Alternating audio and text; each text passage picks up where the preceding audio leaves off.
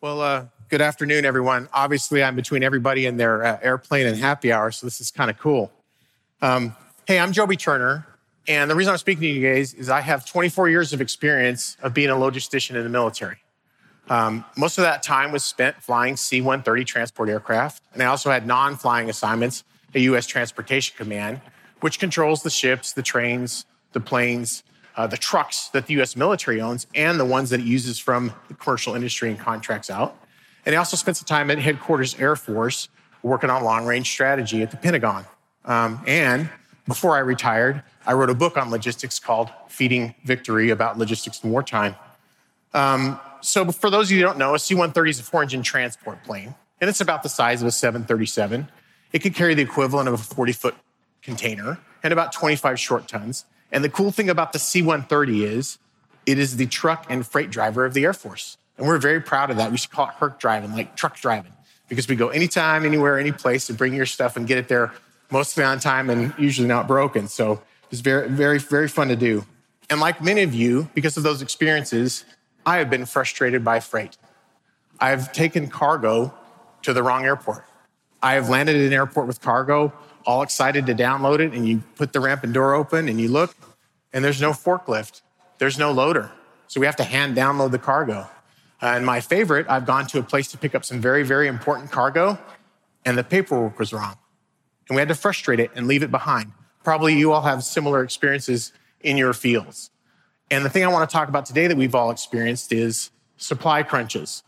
And then I'm going to get off the stage and uh, we're going to go to happy hour, which will be wonderful. Um, in a military context, supply crunches are impossible to predict. I actually want to give a shout out to Dan Lewis from Convoy yesterday. I wanted to get up and hug him when he talked about the, fact that we shouldn't worry about predicting so much. We should worry about how do we react? How do we respond? How do we deal with these supply crunches? And in the military, the reason it's so hard to predict is war is fog and friction, and weird things happen that you can't explain. There's the environment. It could be too hot, too cold, too windy, too rainy, too snowy. You could be going to take an aircraft or a truck somewhere that no American's ever been to, an austere location in the middle of nowhere. On top of that, you have an adversary, someone that's trying to deny you getting to a place. And we see, the, see it with the Russian military today, right? Their logistics are being denied. And in addition, for whatever reason, in warfare and in crisis on the military side, I can guarantee you your IT systems in a supply crunch are going to fail. It's not that they won't work eventually or you won't get them up. They are not going to provide what you need in crisis. And so, since 1941, and that's the start of World War II, in every crisis or conflict, to include helping with domestic operations in terms of uh, hurricane relief, those type of things, the US military has faced a supply crunch, which is a little different than yours. On the commercial side, the supply crunch is too little, too late. The supply cannot meet the demand. The military is the obverse of that. Too much too soon, which then leads to too little too late. And the reason being is that the US military has a vast armada of ships, planes, trucks, rail cars, frankly, many of them provided by commercial industry, that jam a bunch of cargo and a bunch of people into a place that cannot handle it. You either don't have the labor force, you don't have the material handling equipment on the airfield or at the port to do it. And again, your IT systems fail you and you do not know where things are. And as a result, important cargo that's coming in urgently can't get moved out. And cargo that's there on the field can't get moved out either. And so that soldier, sailor, airman, marine, and now guardian the Space Forces on the front lines, they can't get their stuff. So that's the nature of a military supply crunch. And so if it's true that this is all chaotic, and the systems might fail you. How does the military handle the supply crunch? Well, actually, they pretty much don't worry about the technical piece, and that is very important. IT systems are wonderful. They actually focus on the human and the human element and training them to react in crisis. Now, some might argue the military is so good at reacting in crisis, it doesn't respond very well in day to day operations. And I would, I would second that. That's partially true. But really, it's training those people to act in crisis. And it's in three major areas one, the basic training of day to day. Two, long range planning. And then three, wargaming and exercises. In other words, testing your system. So we talk about training from a military standpoint. Everything in the military logistics world in terms of training is to train the newest person how to do their basic job. That person who joins the military at 18, 19, 20 years old, how to do their job. For example, someone might come in the Air Force and they're going to be a logistics troop. And what they will do is they're going to be in charge of running a forklift. So they'll be trained on how to run the forklift, how to fuel it, how to move cargo into the aircraft, how to move it off the aircraft back to the yard, and do that all safely. And above them, there's someone that's just maybe two or three years senior to them that's going to be training four or five of these new folks on how to do that because they did that job before. And then there's someone above them that's training the loaders, and they're also training the fuelers and aircraft mechanics, all the way up to get to sort of the base commander level where someone's in charge of everybody doing that. So oftentimes in the military, and you all will see this in future press releases, if there's a mistake, an accident, a crisis, the military will say, we got to get back to basics. So when you see that in the news, that's what they're talking about. And back to basics means everybody just do your basic job.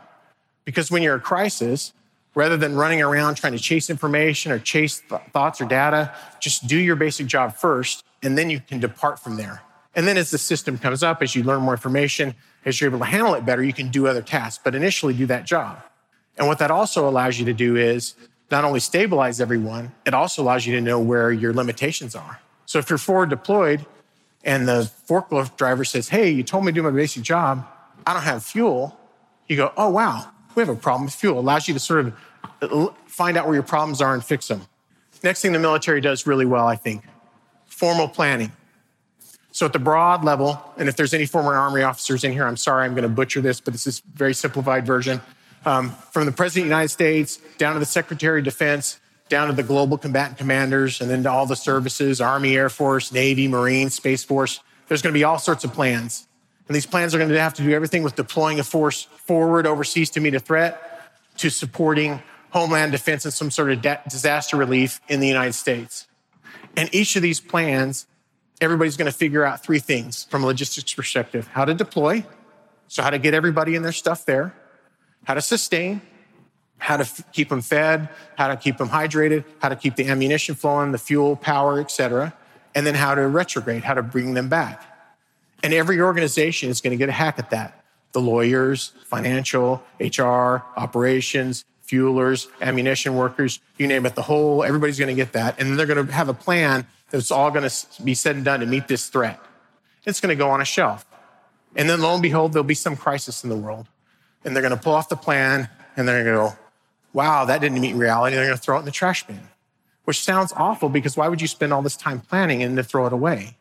But as General Eisenhower said, who was the Supreme Allied Commander in Europe in World War II, the plan means nothing. Planning is everything. And what he meant by that, I think, was that that factor that when you go through the plan like that, your organization, your little team, you kind of know where you fit in the big picture, which is great. And then more importantly, you start figuring out really quickly when you go through long range planning, you have some deficits. You have some problems that need to be solved. You have some gaps that you need to close to be able to get to that end state you want to get to. And then finally, what the, air, the uh, military does really well is wargaming and exercising or testing the system. So an exercise is literally bringing physical things together. So, for example, you might exercise, and I did this while I was at Little Rock Air Force Base flying C 130s. You would say, We want to deploy four C 130s and a couple hundred people to overseas location. Okay, we've got to get the crews in, we've got to get the passengers in, we've got to get all their weapons, we've got to get the ammunition, we've got to get the fuel, we've got the food, we've got to bring it all together and eventually practice launching the airplanes. And along the way, you will find out many mistakes that you don't know, many things you didn't anticipate. Like, for example, I never knew that if you're going to fly a dog on an airplane, you have to have paperwork specially signed by a special office in the FAA. So we failed an exercise because we couldn't get a dog, a security forces dog, on an airplane. Kind of, kind of interesting. We found, we found that gap in SEMA and we're able to fix it. And then we talk about wargaming in that. And wargaming is more tabletop or thinking about, you guys may have seen in the movies, you got a board game and there's a red force that's the adversary and they're trying to attack you and prevent you from what you want to do. And you're moving your logistics around trying to decide how to do that. And what's really nice about a war game is you can kind of throw out a fantastical scenario and just say hey how'd we do? And again you're not going to solve it. You're not going to do it perfectly. In effect, you might fail but you're going to find those gaps and problems in your organization and fix them so if we look at training we look at planning we look at wargaming exercises and you all go what does that mean to me I don't have 600,000 people like the Air Force to plan for two years. But I do think there's some applicability in your space to do this. first off, training. I, I think no matter how big your uh, company is, no matter how big your team is, know what your basics are and write those down. It doesn't have to be complicated. This isn't the HR job uh, posting you're putting out there for what someone's going to do, but no kidding. What does your team, what does your company need to do at a basic level every day? Because when the supply chain crunch hits, when the chaos hits, if you know that, you can start from there. Very, very helpful. Uh, second thing, formal planning. I'm sure that you will have been in many business planning meetings. I'm sure they are no more fun than the Air, the, uh, Air Force was for me, a little bit painful. But if you can look three to four, five years in the future and say, we've got to, going to have to be able to do this because of market share. We're going to have to be able to do this because of climate change. We're going to have to be able to do this because of the way the IT systems are changing. If you can plan for that and write a little two page plan and then think about where you are now and then identify those gaps and again, those problems, it will help you think in crisis when things change. And then finally, and from a war gaming and exercise standpoint, um, obviously from personal industry, uh, wasting freight space, wasting fuel, wasting people's time, you all don't have time for that. That's going to cut into profit margin. But you can easily do a war game or an exercise on a tabletop. And it used to be before COVID when we all sat in the office together. I know we all remember that. Uh, you had a cup of coffee just kind of sitting around. You could have a simple scenario. For example, hey, two weeks from now, there's going to be a freak late season May, May snowstorm in Colorado. And it's going to have an avalanche on I 70. For some reason, they're not going to clear that for a week. And then I 25 south from Denver over Raton Pass in New Mexico, there's going to be a chemical spill and they can't get traffic through. How would we handle that? And it's kind of amazing when you do that scenario, especially if you have someone play the red team, the adversary, and we all know someone that's maybe a little bit of a grumpy, uh, grumpy person, or maybe they're a little doubter. Have them be the red team. Hey, what would you do in this situation? What would you do in that? And you'd be surprised sitting across the table, the answers you'll get. And most importantly, you will find out your problems. And I think that's really what the military does is through those processes of training, planning, and wargaming exercises, it identifies problems and identifies gaps. So when you're in a crisis, you've already thought about some of these things. You know fuel is going to be a limitation. You know finances are going to be a problem. And that will help you react uh, in that crisis. And the final thing I'll leave you with today is that you all may not know this, but 90% of military cargo moved by land in peacetime is on the backs of you all. And it's also in wartime, 90% comes from trucking in the United States. I want to thank you. I never missed a Christmas dinner. I never missed a, a meal. I never was hungry or thirsty, and that's all because of you guys. So thank you much. Thanks for your time. I hope you enjoy your evening.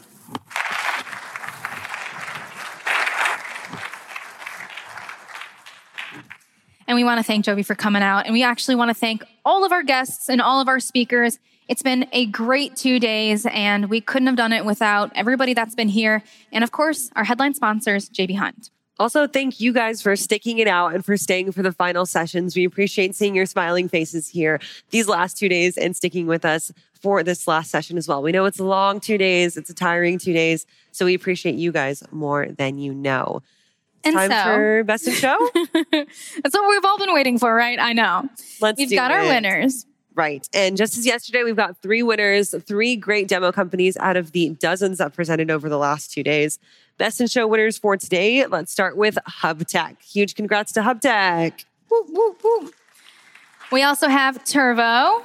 Woo, woo. And quick loads as well. So congrats all three of those guys for best in show winners. Our winners will be mailed a plaque with its engraved for best in show for the FreightWaves Future of Supply Chain. But thank you to all the companies who came out and took the time to demo their technology and their products. We appreciate them as well. And now we've got a couple things that we just want to let you know before anybody heads out when it comes to FreightWaves. So this is obviously our first in-person event in the last two years, and we've got another really exciting one coming up in just a few short months, heading to Atlanta, August 17th, we will have a one day event where fintech meets freight tech, talking about the intersection of freight and finance. So you can head to live.freightwaves.com and get your tickets for that one and for the big one. The big one. We also invite everybody to come to FreightWaves in